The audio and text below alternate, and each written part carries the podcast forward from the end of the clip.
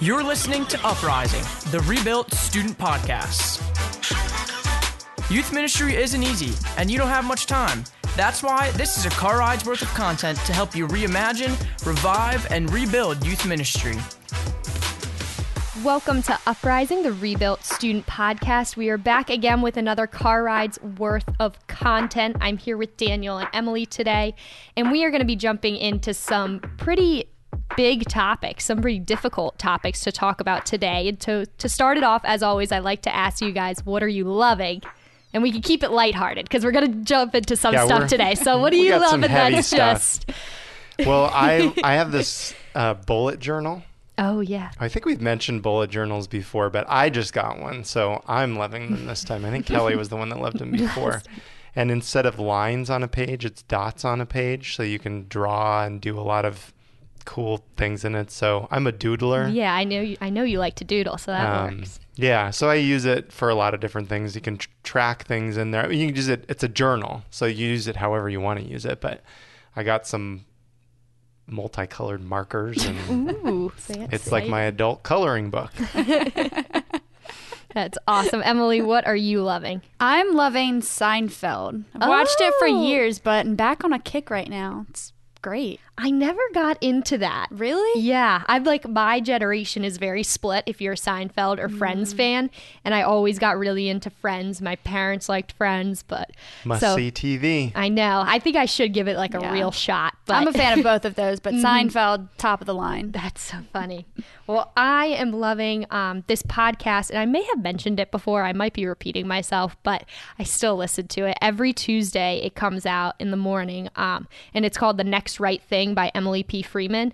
And they're really short, quick. You could call them a car ride's worth of content. They are pretty. they are right about 15 minutes, um, and she's just always very timely with what she's talking about, but it's just genuinely a Christian woman going through life, things that pop into her head, and just trying to all um, work together to just do the next right thing in our lives for ourselves, for our family, for the world, whatever that may look like with this faithful.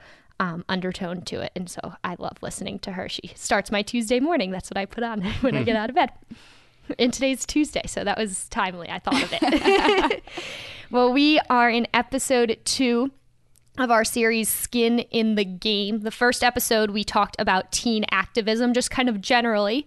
But today, we're going to get into some heavier and bigger topics. We're going to be talking about racism and Black Lives Matter movement. Yeah, we want to acknowledge again, as I think we're going to do in every episode of this. We are not series, experts. yeah, that it's uncomfortable. We're not experts, um, but we don't grow talking about comfortable things or staying in our comfort zones. Our ministries will only ever be surface level if we're just comfortable. So let's get uncomfortable together. And let's just talk about what makes this uncomfortable to talk about. There's a lot of things. Um, number one, we're three white people in a predominantly white church sitting around talking about this. Uh, we don't have the experience of having black or brown skin that others have. So we can't speak from that perspective. The sides of this argument are right now being very politicized. They're being associated with a political side, and we try to steer clear of that. mm-hmm. We're not talking about political allegiances here, but we're talking about how to respond from a perspective of faith to something that's happening in the world around us. And it's difficult, though, to separate yourself from all of that. Um, and we don't pretend to be above it, but we are going to try to speak from what we understand from our faith. Um, we have people in our congregation, as I'm sure you do in yours, with widely differing opinions of racism. Some thinks that some think that systemic racism doesn't exist and white privilege isn't real. Some people are on the streets demonstrating for changes in policy, politics, and policing. So we're preaching to all of those people at the same time, as you probably are in your context. Yep, absolutely.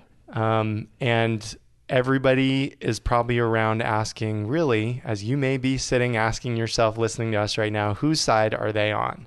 Because that's a difficult line to walk. And that is the messy middle. That's where we want to be because that's where people are. That's where the answers are. In the mess of humanity and all of its beauty and ugliness, the messy middle is the space that we strive to occupy. Um, we want reform and relationships. Brene Brown um, says says it this way: We want to go from being right to getting it right.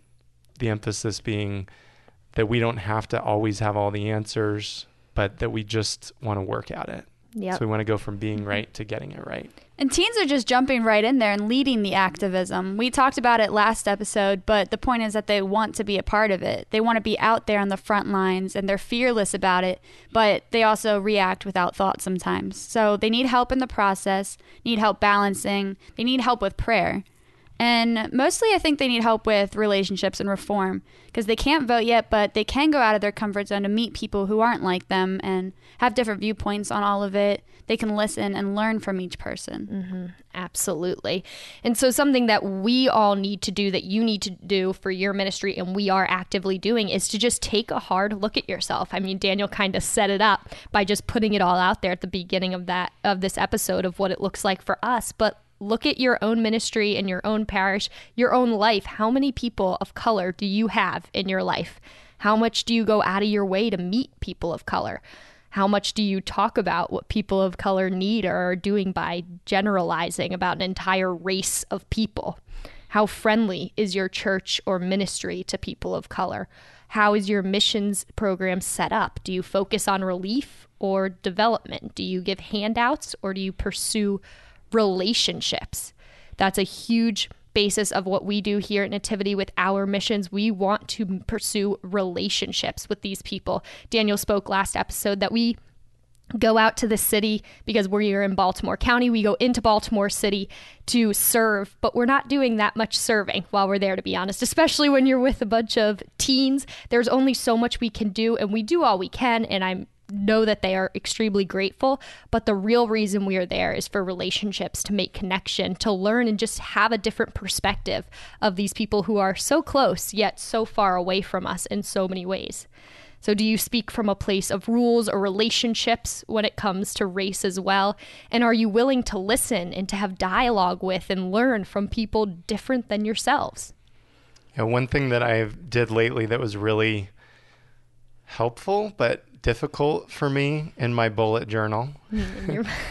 um, I started just listing people of color that I speak to regularly in my life, and the list is not very long. Mm, wow. Um, and so I just wanted to start from that was really kind of at the beginning of this Black Lives Matter movement of thinking I need to work on this. It's a blind spot for me. Um, and to be able to understand not just what's being argued on TV or anything, but what someone's experience is like because every person's is different. Mm-hmm. Um, I know somebody from our parish who um, is was born in the Caribbean, so she's not African American. She's Caribbean American, mm. But her skin color makes people think that she's African American. Um, she speaks a little bit. Uh, there's a lot of things that are different about her experience than somebody else's um, who was born here versus mm. somebody who who's who was born in Africa or whose parents were born in Africa versus somebody who's from another area. So people of color, um, we lump them together like they've all had the same experience and they haven't. Mm-hmm. Um, so it's not just about the policy changes that are being put out there, but it's really about relationships and how are we pursuing those things. Absolutely. You are that was the perfect setup for what we're going to talk about next, what you said earlier too. We aren't there yet, but we're working on it. That's what you're doing too. Yeah, just not letting the conversation fade away. I think it's really easy mm. um, to just have a single message and to then not feel like you have to think about it a lot more. We'll just let this die down. Um, and that's the temptation mm-hmm. in a lot of ways. And we still haven't figured out really our church's role it's in all of this. Intimidating. It's intimidating to touch, and even like when you do, because you feel like, okay, I can't be silent anymore. I have to say something or do something.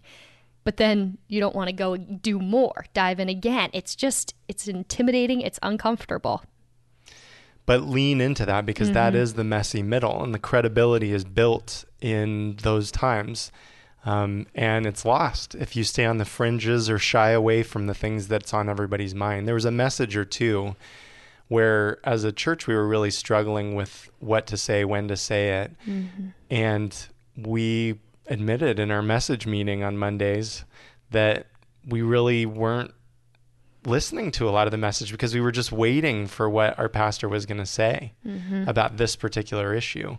And when you reach that point, um, it's it's time when you have to say something mm-hmm. um, and come down somewhere. So we came down in the messy middle, and that's where we're continuing to try to grow as a parish. Exactly. Well, to wrap up our episodes, we always like to give you guys one bright idea. So, Emily, what is our bright idea today? Our bright idea today oh. is to read a book as a staff. We, as a staff at Nativity, just got Under Our Skin by Benjamin Watson. We've done others in the past, like Atomic Habits. But I think it's just a great way to grow together. So take it slowly, discuss it, have staff members lead parts of the discussion. Take it as a challenge and be open with it. Absolutely. So that is your one bright idea. Thank you for joining us today. We love you all very much. Tune in next time as we continue this series and continue to dive in skin in the game.